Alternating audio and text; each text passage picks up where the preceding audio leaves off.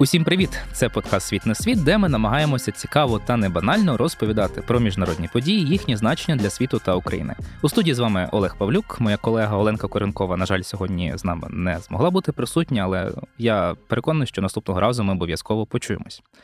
Сьогодні ми поговоримо про ту тему, яка, мабуть, останні кілька тижнів, якщо не місяців, є чи не основною в не лише світовій, можливо, спільноті та світових медіа, та й в українських теж оскільки те, що відбувається в Сполучених Штатах Америки, ті політичні речі, які там зараз кояться, вони безпосередньо впливають і на те, що відбувається, на жаль, у нас. Можна згадати лише нещодавню заяву Білого Дому про те, що через відсутність рішення щодо допомоги Україні в Конгресі українські військові були змушені залишити місто Адіївка на Донеччині. Власне, що відбувається нині із ухваленням майбутнім американської допомоги Україні, і, звісно ж, дещо ширший контекст американсько-українських відносин, і певна річ, звісно, те, що принесуть нам. І не лише нам, а й світові президентські вибори у США наприкінці цього року. Ми сьогодні будемо говорити із запрошеною гостею, директоркою центру Нова Європа Альоною Гетьмачук, яка є, мабуть, однією з найвідоміших і найавторитетніших американісток в Україні. І, мабуть, і не лише пані Альоно, добрий день. Дякую, що ви приєдналися до нас. Дякую, Олеже, за запрошення. Хотілося б почати власне якраз із актуальної події. Ми вже останні кілька місяців спостерігаємо з цією епопеєю в Конгресі США, де намагаються ухвалити додатковий пакет фінансування, те, що англійською називається supplemental, тобто фінансування, яке додається до бюджету і передбачає зокрема допомогу Україні. Спершу була спроба ухвалити просто пакет допомоги. Який би включав там фінансування Україні, Ізраїлю для протидії Китаю та союзникам США в індо-тихоокеанському регіоні. Потім ця проблема затягнулася через суперечки між політичними партіями щодо того, як врегулювати міграційну кризу. Далі все ж таки в Сенаті ухвалили, і це переговори про це тривали кілька місяців. Компромісне рішення, але тепер воно знову загрузло в палаті представників США.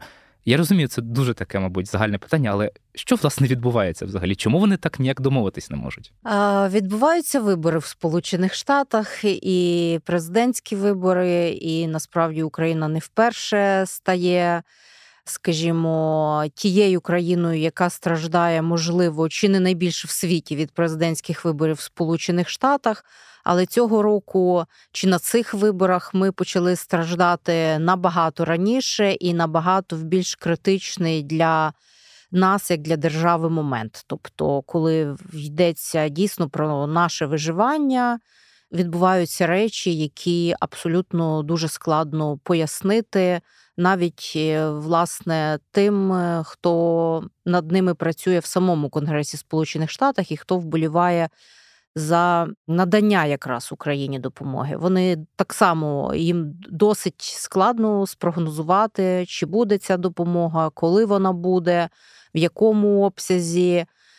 Тому, якщо ви чуєте, що хтось дуже впевнено каже, що буде допомога саме в тому обсязі, в якому її запропонував президент Байден то очевидно, що це просто хтось, хто хоче не вбивати надію, скажімо так, тому що на сьогодні дійсно сказати напевно.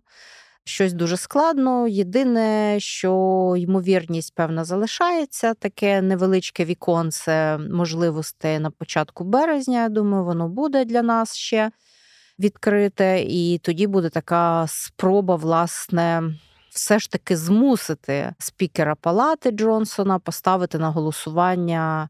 Це питання. Я думаю, тут треба, мабуть, пояснити, а чому спікер uh Джонсон відмовляється виносити питання про додаткове фінансування Україні, Ізраїлю і Тайваню? Здавалося б, союзники України на голосування. Так, до речі, дуже цікаво, тому що Формальне його пояснення стосується того, що вони не можуть голосувати допомогу іншим країнам і дбати про кордони в інших країнах, про їхню безпеку, поки вони не подбають про свій власний південний кордон. Але кілька тижнів тому він пропонував винести окремо на голосування допомогу Ізраїлю. Тобто, ми бачимо, що, мабуть, формальне пояснення воно не дуже, скажімо так, збігається з неформальними якимись причинами, чому він власне не виносить на голосування. Бо інакше, якщо б він був би дуже послідовним, то він би не пропонував Ізраїль проголосувати окремо від України.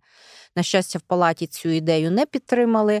І позитивом, звичайно, для нас є те, що все ж таки ми можемо говорити, що більшість республіканців в палаті представників, яка, скажімо так, більш скептично налаштована взагалі до допомоги Україні, ніж республіканці в Сенаті.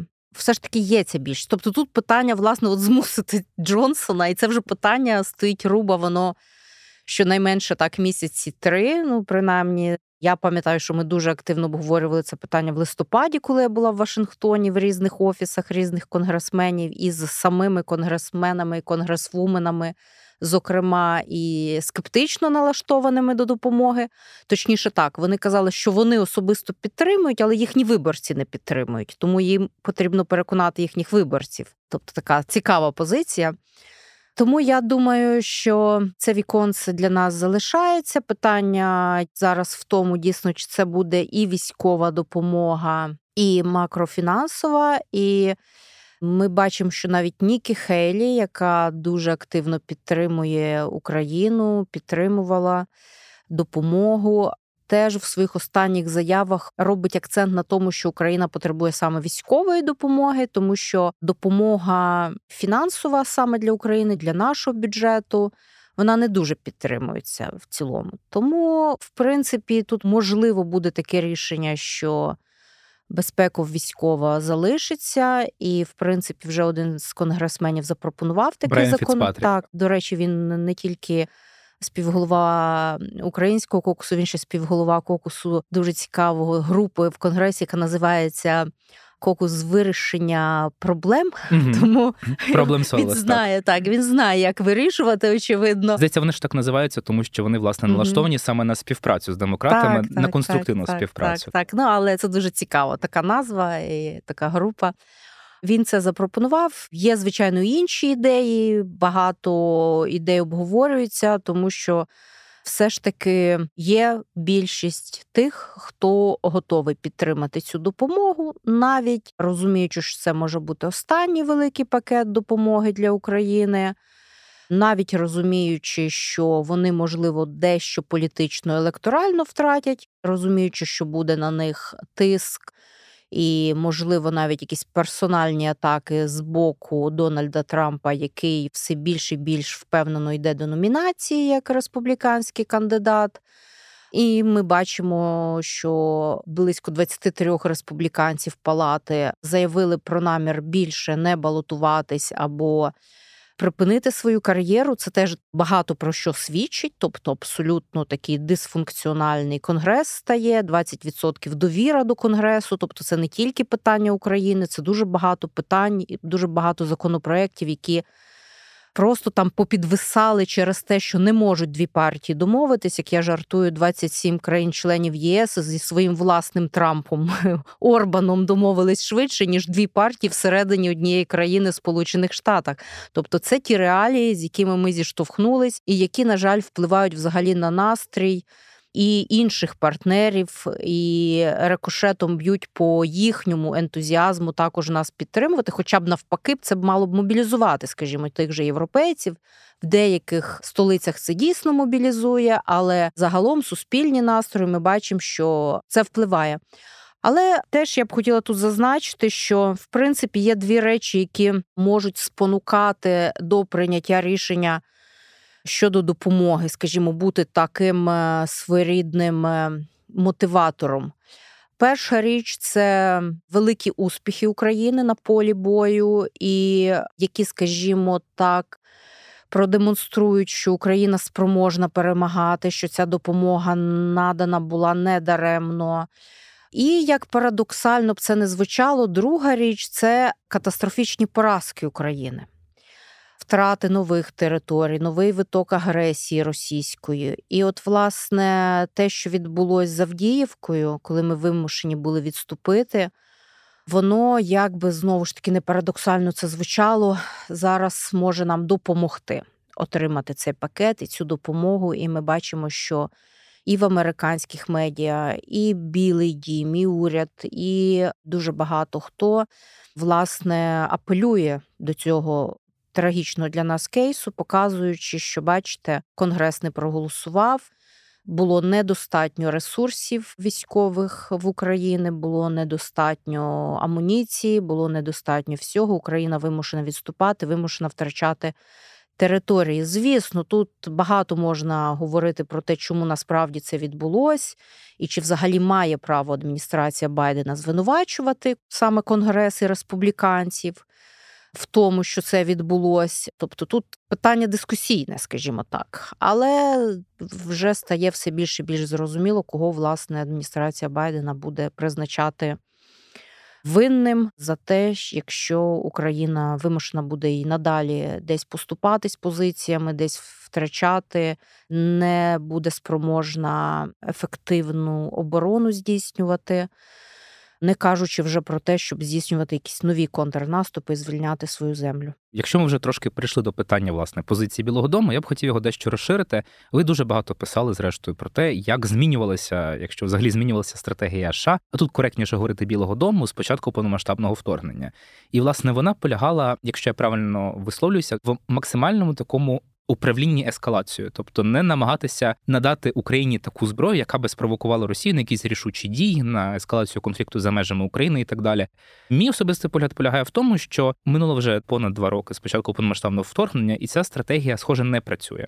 Навіть те обмежене надання окремого виду далекобійних ракет Атакамс, яке Україна дуже довго просила, воно ну мало певний вплив на поле бою, і не було видно, що Росія після нього, наприклад, вділася до якихось дій з ескалації. Тобто, ось це от стратегія, яка вона змінювалася. Якою вона взагалі є зараз, і чи вважаєте ви, що вона може власне з огляду знову таки на ті ж можливі майбутні військові невдачі України бути скоригована так, щоб відповідати тому, що відбувається на полі бою в Україні? Я думаю, що стратегія Білого Дому вона так чи інакше оберталась навколо тих двох принципів, про які публічно чи обмовся, чи це була свідома заява, не знаю, Джейк Саліван в перший рік війни він сказав, що в них є два елементи в стратегії, і, як на мене, це виглядало доволі щиро. Перший це допомагати Україні, щоб вона могла здійснювати ефективну оборону. І другий не допустити того, аби США стали повноцінним учасником війни і не допустити власне третьої світової війни. Мені здається, проблемою було те, що все ж таки акцент був зроблений аж занадто надто великий саме на другому елементі, на останньому. Не допустити третьої світової війни, зокрема і ядерного конфлікту. Тобто адміністрація вона настільки перестраховувалась у всіх своїх рішеннях і всіх своїх діях, постійно ставлячи перед собою це питання, а саме те чи інше рішення, чи воно, скажімо, не спровокує Путіна на якусь ядерну, навіть в контексті ядерно-тактичного удару відповідь. Тобто вони тестували дуже багато разів кожен свій крок, вони дивились на реакцію, потім вони зважувалися або не зважувались на наступний крок. І навіть ця заявлена стратегія настільки, наскільки це буде потрібно, так як вони її публічно оформили, і потім її з ентузіазмом сприйняли й інші партнери Сполучених Штатів і союзників в світі і повторювали власне цю стратегію. Вона насправді для нас виявилась просто запрошенням у війну на виснаження, і, на жаль, призвела до того, що ми вже Хочемо ми це визнавати чи ні, ми вже увійшли в цю війну. І звісно ж, у війні на виснаження виграти Україні набагато складніше, ніж могло бути раніше, якби замість цього так довго, як потрібно, була стратегія так багато і так швидко, скільки потрібно для перемоги України, умовно кажучи. Це не було зроблено, і президент Байден і адміністрація Байдена вони виявились напрочуд послідовними але ця насправді послідовність вона не дуже грає нам на руку. Я не знаю, на що вони розраховували. Очевидно, вони розраховували на те, що буде можливим на якомусь етапі те, що вони люблять називати negotiated settlement, переговорне врегулювання. Угу. Тобто, зауважу, що це навіть не peaceful settlement, тобто навіть не мирне врегулювання, тому що вони, мабуть, усвідомлюють те, що тут, власне, не дуже про мир, а це про якесь врегулювання тимчасове. І, очевидно, тут вже включається політична логіка, електоральна логіка, логіка електоральних циклів. І інколи мені це нагадує, знаєте, недобросовісних лікарів, для яких дуже важливо чи навіть принципово важливо те, щоб пацієнт не помер на їхній зміні, коли вони чергують. А що буде з ним на наступній зміні за наступного президентства? Ну, це вже другорядне питання, або вони вже будуть там далі потім вирішувати на іншій зміні. Інколи, на жаль, такі асоціації в мене виникали все частіше і частіше, коли я бачила, наскільки от послідовно адміністрація Байдена дотримувалася тієї стратегії, що в принципі головне зробити так, щоб Сполучені Штати не опинились в третій світовій війні, не було ядерного зіткнення. І насправді цей страх, як ми бачимо, дуже передався і американському суспільству, і останні опитування, які були фактично оприлюднені в ці дні, вони показують, що понад 50% американців вони дуже бояться ядерного зіткнення з Росією, і понад 50% дуже бояться, що США будуть, е, скажімо, безпосередньою стороною у війні. Це при тому, що в принципі. Росія вже не сприймається як така загроза, як щонайменше з часів президентства Трампа, який дуже серйозно девальвував Росію як власне загрозу, але бояться, що США будуть стороною війни. І, на жаль, ми не змогли, як Україна і наші друзі в Сполучених Штатах, партнери, пояснити, що більший ризик для Сполучених Штатів стати стороною війни тоді, коли Україна програє, а не коли Україна виграє тому що саме тоді є більше ймовірностей для того, що Росія здійснить напад на одну з країн-членів НАТО, окрилена успіхами в Україні, чи здійснить інші кроки, які так чи інакше зроблять Сполучені Штати більш задіяними у війну. Тому, звісно, є дуже багато питань до цієї стратегії, якщо в перший рік повномасштабної війни я, наприклад, дуже часто говорила, що Сполучені Штати допомагають нам захиститись, але поки що не допомагають нам виграти війну. То зараз, наприкінці лютого і в другі роковини війни, я можу сказати лише те, що, на жаль, Сполучені Штати не спроможні нам допомогти навіть ефективно захиститись. Тут багато можна говорити, чому і хто більше винен, чи адміністрація Байдена, чи Конгрес Сполучених Штатів, чи інші речі але ми бачимо, що ми не можемо навіть ефективно захиститись наразі з цією допомогою і з цією стратегією. Чи можна говорити, що власне і ця стратегія, її результати, і те, що на тлі останніх деструктивних заяв одного з ймовірних кандидатів президента США Дональда Трампа, європейські союзники все частіше задумуються про те, що після виборів, про які ми ще окремо поговоримо, звісно, Штати вже не будуть такими надійними беззастережними союзниками Європи і членами НАТО як раніше.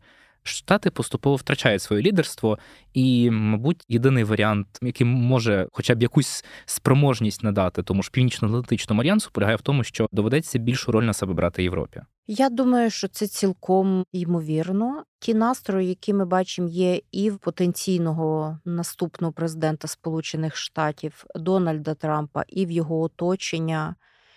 І ті аналітичні доповіді, які готуються аналітичними центрами, близькими саме до Дональда Трампа, які власне були створені співробітниками адміністрації Дональда Трампа, вони пропонують ідею того, що Сполучені Штати мають відійти з Європи, що вони мають сфокусуватись на індотихоокеанському регіоні повністю. Тобто, саме тому я кажу, це не ізоляціонізм е, цілком, це такий вибірковий ізоляціонізм, тому що вони не хочуть взагалі з усіх.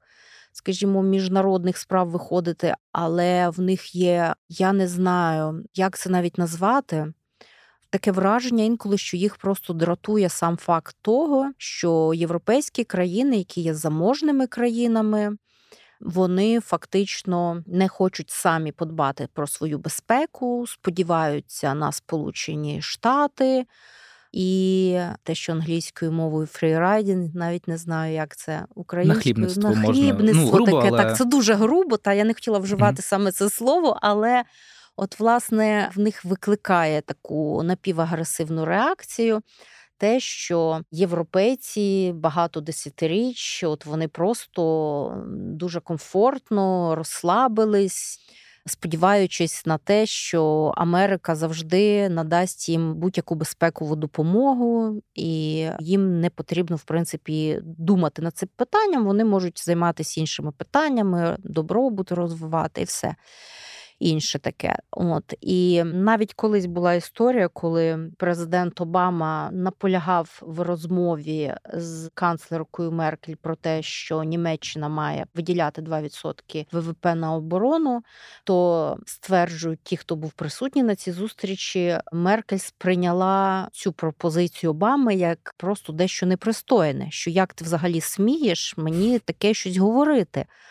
Але як ми пам'ятаємо, Обама був дуже дипломатичний і м'який, тому він це теж говорив дуже дипломатично і толерантно. Але він теж це говорив, як і говорили ще і інші посадовці, і за часів попередника Обами, і потім Трамп, звичайно, це вже говорив в своєму стилі. Я взагалі думаю, що в контексті того, що Європа має подбати сама про свою безпеку, і Європа має подбати про Україну підходи демократів і республіканців вони досить подібні, і тут питання швидше не в змісті, а в стилі. Тобто демократи завжди це робили більш елегантно, більш тактовно, намагаючись якось аргументувати, чому це потрібно. Плюс в них, звичайно, є ця дуже гарна риторика про важливість альянсів, міжнародну солідарність, трансатлантичну єдність, цінності. А республіканці це роблять, скажімо, більш відверто, більш прямо. Інше питання: чи це насправді важливо для Трампа для того, аби зміцнювати НАТО, щоб країни-члени Європи виділяли 2% ВВП на власну оборону? Чи це просто використовується ним як привід для того, щоб, якщо не вийти з НАТО, тому що вже є певні запобіжники на рівні Конгресу, щоб США не могли вийти з НАТО, то принаймні просто заплющити очі на ті зобов'язання, які є у Сполучених Штатів згідно з п'ятою статтею, і зобов'язання, які є в рамках НАТО. Тому що насправді, якщо ми подивимося на заяви Дональда Трампа. Про те, що він, можливо, не буде захищати ті країни, які не платять 2% ВВП, але ми розуміємо, що всі країни-члени НАТО, які є сусідами Росії, і на які Росія наймовірніше може напасти, то з шести країн п'ять країн виділяють більш ніж 2%. Тобто про них не йдеться.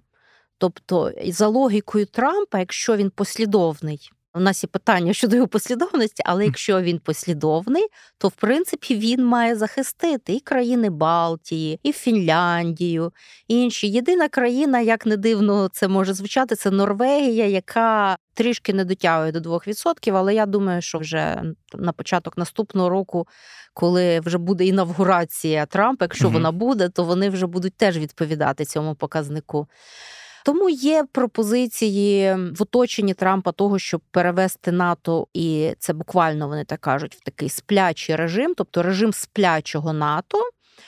Коли НАТО існуватиме, США в ньому будуть присутні, але будь-які безпекові виклики загрози у Європі за них буде відповідати власне Європа і будуть відповідати саме європейські члени НАТО. Тобто США будуть втручатись лише в крайньому випадку.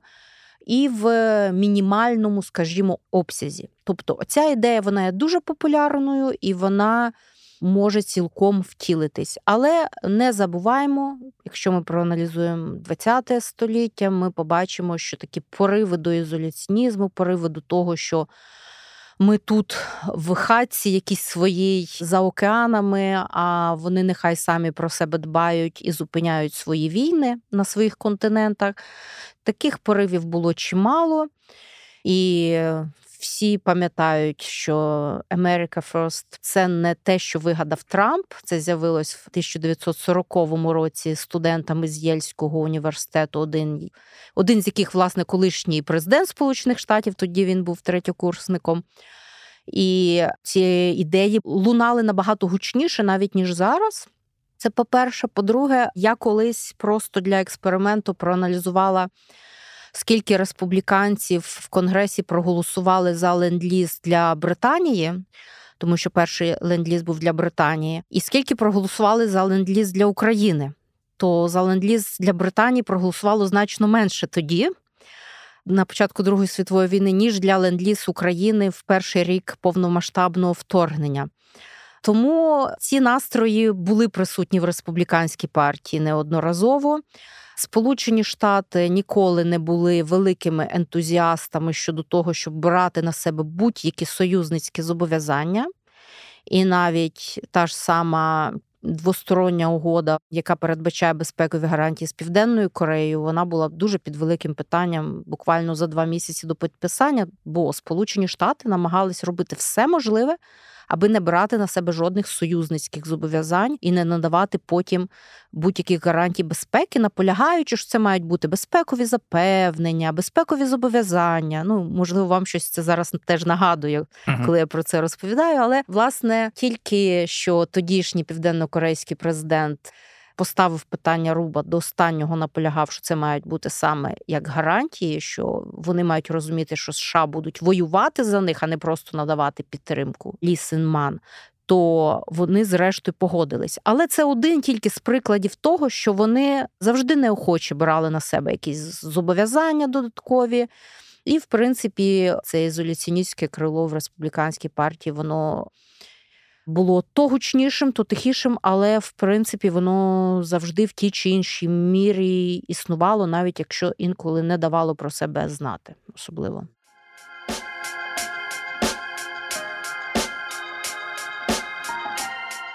Я не можу не запитати тепер уже про майбутні президентські вибори у США, про те, власне, що на них може цілком реально перемогти Дональд Трамп, і це вже не якась теоретична можливість. Хоча відверто після провалу на проміжних виборах 22-го року трампійських кандидатів такий шанс існував. Можливо, просто тоді республіканська партія не вжила достатніх заходів, щоб, умовно кажучи, побороти трампізм у зародку, але це, мабуть, уже тема для зовсім іншої дискусії. Власне, мені здається, що зараз не те, що було багато сенсу говорити, чи зміниться якось політика нинішньої адміністрації, якщо все ж таки переможе Джо Байден, або можливо буде якийсь хід конем, і не Джо Байден переможе від демократів. Це знову таки рано говорити. Але все ж таки, я думаю, що можна принаймні спрогнозувати, що означатиме для України друге президентство Трампа. Бо перше президентство воно було, ну яко кажучи, обтяжене певним токсичним шлейфом. Згадаємо ту ж саму послугу, яку Трамп просив у президента Володимира Зеленського щодо розслідування свого політичного конкурента Джо Байдена. Однозначно, цей момент він якимось чином, враховуючи те, що Трамп дуже персонально ставиться до міжнародних відносин, не може не позначитися власне і на тому, як він буде формувати політику щодо російсько-української війни. Чого, на вашу думку, варто очікувати власне в разі повернення Трампа в Білий Дім? У нас така ситуація сьогодні склалась, що в принципі. Хто б найімовірніше не став наступним президентом Сполучених Штатів, це буде президент, з яким Україна вже мала досвід співпраці. Тобто і Дональд Трамп, і Джо Байден. Мені складно пригадати ще одні такі президентські вибори, коли б ми б уже б мали б досвід співпраці з двома політиками саме у їхньому ранзі як президентів. Тому тут, звісно, це полегшує нам завдання в плані того, щоб зрозуміти взагалі, як можна працювати. Звісно, тут я не можу не погодитись з усіма тими американськими експертами, які кажуть, що цілком ймовірно, що ще одна каденція Трампа може бути зовсім іншою ніж було його перше президентство. З абсолютно іншими людьми, з абсолютно іншим, скажімо, таким запрограмованим якимось бажанням помсти, навіть я б сказала, і опонентам всередині Сполучених Штатів, і тим, хто виявився, на його думку, нелояльним до нього серед членів його. Першої адміністрації і закордонним лідерам, які виявились нелояльними або невдячними йому, як він вважатиме. Тобто, звичайно, є неймовірно багато ризиків. Але як не дивно б це звучало, дві його негативні риси це його непередбачуваність і його марнославство, можуть за певних умов стати позитивними рисами його президентства для України. Оскільки проблема в Джо Байдені в тому, що він став занадто передбачуваним, це визнав навіть Путін фактично. Хоча я думаю, він це зробив з інших міркувань, і насправді він хотів цим допомогти Трампу, а не Байдену. Але той факт, що дуже легко зчитувати прямо як відкриту книгу всі можливі рішення, всі можливі дії Джо Байдена, зокрема і щодо Росії і України, це теж є фактом. Тобто навіть не обговорюються якісь рішення, які б могли змінити стратегічну калькуляцію Путіна. Могли б змінити власний хід війни, переламати цей хід війни. Тобто вони не бачу навіть, щоб вони серйозно обговорювались, не те, щоб ухвалювались такі рішення. І в цьому плані, звичайно, Трамп він є більш, скажімо, небезпечний, тому що ми не розуміємо, як він може відреагувати на ті чи інші дії, як він відреагує на ті чи інші, скажімо, рішення Путіна, де він може там спочатку погодитись, чи Трамп буде розцінювати це як якусь домовленість, а виявиться, що для Путіна насправді це не було домовленістю. І так само його марнославство, його бажання робити історію, війти чи вляпатись в історію це вже інше питання, але принаймні бути в заголовках всіх медіа. Щонайменше Сполучених Штатів майже цілодобово, тобто він все робитиме для того, щоб бути в тих заголовках.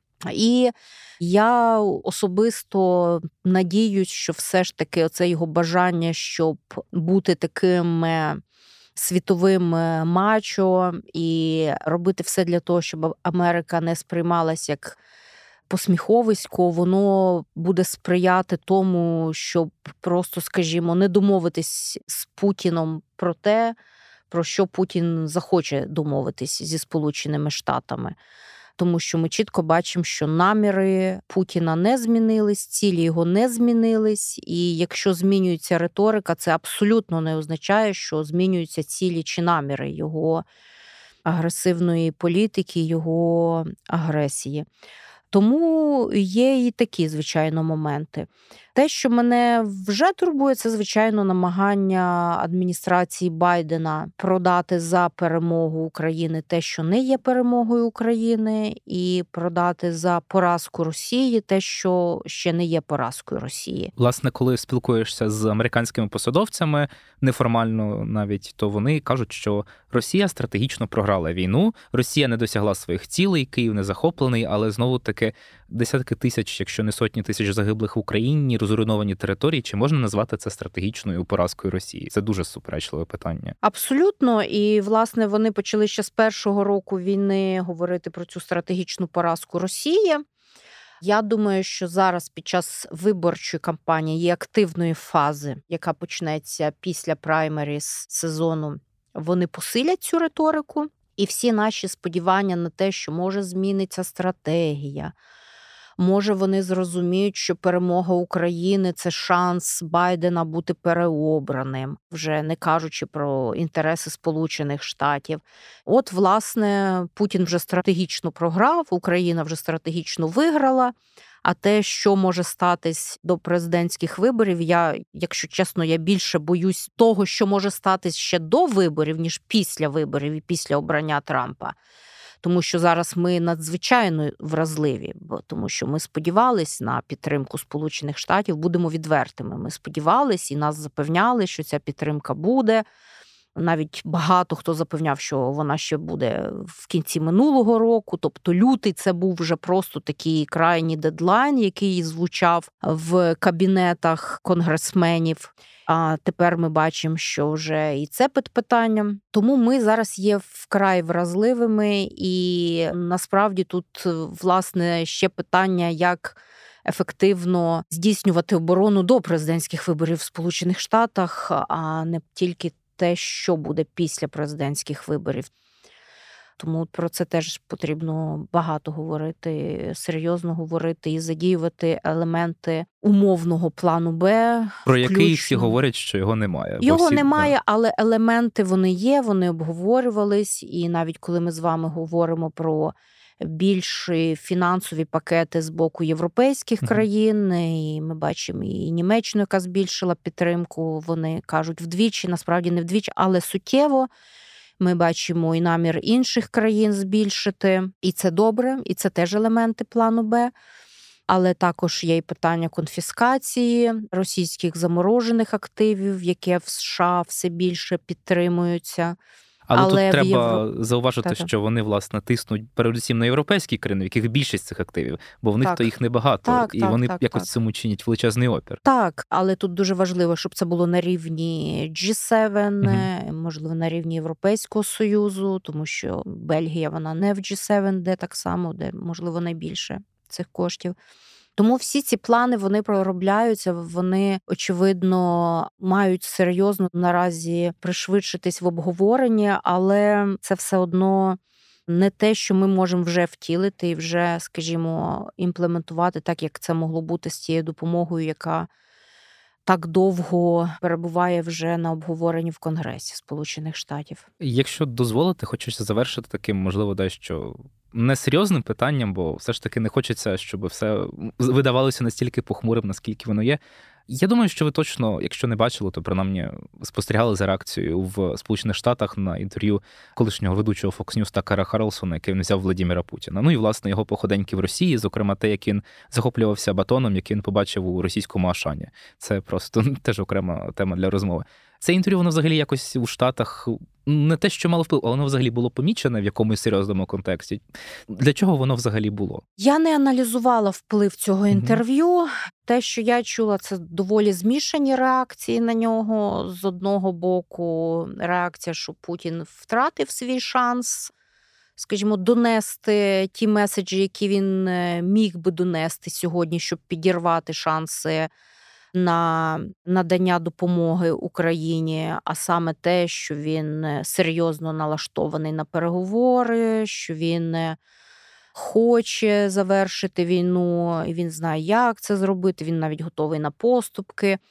Ми бачили, що це намагався замість нього зробити власне Такер Карсон особисто, коли сказав, що ось там поза інтерв'ю Путін мені це сказав. Тобто, очевидно, він сам зрозумів, що це інтерв'ю не відповідало тим цілям, які він, і, можливо, я не знаю, хто ще ініціював це інтерв'ю, чи, скажімо, підбадьорювали такера його взяти, ставили перед собою. Тому він навіть вдався до посткомунікації mm-hmm. того, щоб.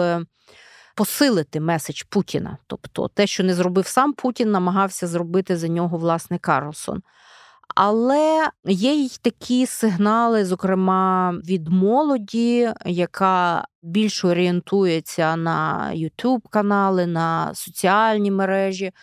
Що, в принципі, деякі з цих меседжів Путіна вони розійшлись дуже активно і мали так певний резонанс. Тобто, це була пророблена серйозна робота, щоб відібрати саме ті повідомлення, які можуть впливати на громадську думку в Сполучених Штатах. І я думаю, що нам тут треба дійсно подивитись. І дуже цікаво буде подивитись у віковому розрізі в Сполучених Штатах на впливи подібних речей, тому що ми вже бачимо, що в принципі і всі опитування це показують, що за допомогу Україні за її надання, навіть е, частково за її збільшення виступає більш старше покоління. Молодь вона є більш скептичною щодо цього, і вона більш прихильно навіть ставиться до таких персонажів, як Путін. І вражаючі є опитування на цю тему, просто які для мене є навіть шокуючими, не теж вражаючими. Там про те, що понад 40% міленіалс вони позитивно ставляться до Путіна. От такі інтерв'ю вони, в принципі, можуть бути використані для того, щоб якимось чином молоді американській показати, що в принципі немає загрози. Навпаки, от є бажання Росії домовлятись, а це Україна не хоче йти на жодні переговори, не хоче вирішувати питання дипломатичним шляхом.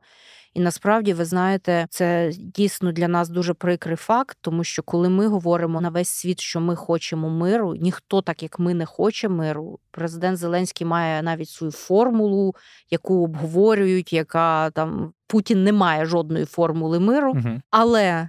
Е, щойно виходить Путін і каже про бажання мирних переговорів і миру. Чомусь дуже багато хто вірить саме Путіну, а не вірить Україні. Та, що... Тому тут теж є питання, і, звісно, над ними потрібно працювати і жодним чином не опускати руки і не віддавати цю роботу прихильникам Такера Карсона чи комусь іншому. Звісно, ну, на жаль, не вийшло оптимістично певною мірою, але все ж таки надія певна є. І будемо сподіватися, що і допомога Україні в найближчим часом буде схвалена, і власне ті всі політичні турбулентності, які будуть у Сполучених Штатах в найближчі місяці, вони не надто негативно вплинуть на Україну і власне на те, що відбувається у нас. З нами була Альона Гетьманчук, директорка центру Нова Європа, американістка, з якою ми говорили власне про те, що нині відбувається в американському конгресі, чому допомога Україні підвисла останні кілька місяців і чи є світло в кінці тунелю. І, звісно, те, якою є взагалі політика США щодо війни Росії проти України, та на що нам треба звертати увагу, коли ми говоримо про майбутнє можливе президентство Дональда Трампа, його повернення в Білий Дім. Дякуємо, пані Альоно, що долучилися до нас. Дякую, дякую, Леш. А я нагадаю, що це був подкаст Світ на світ, де ми намагаємося цікаво та не банально розповідати про міжнародні події, їхнє значення для світу та України. Не забувайте пропонувати свої теми для розмов. І, звісно ж, коментувати, критикувати, загалом робити все, що вам заманеться, для того лише, щоб ми покращували ваш слухацький досвід. Побачимося і почуємося наступного разу. Бувайте!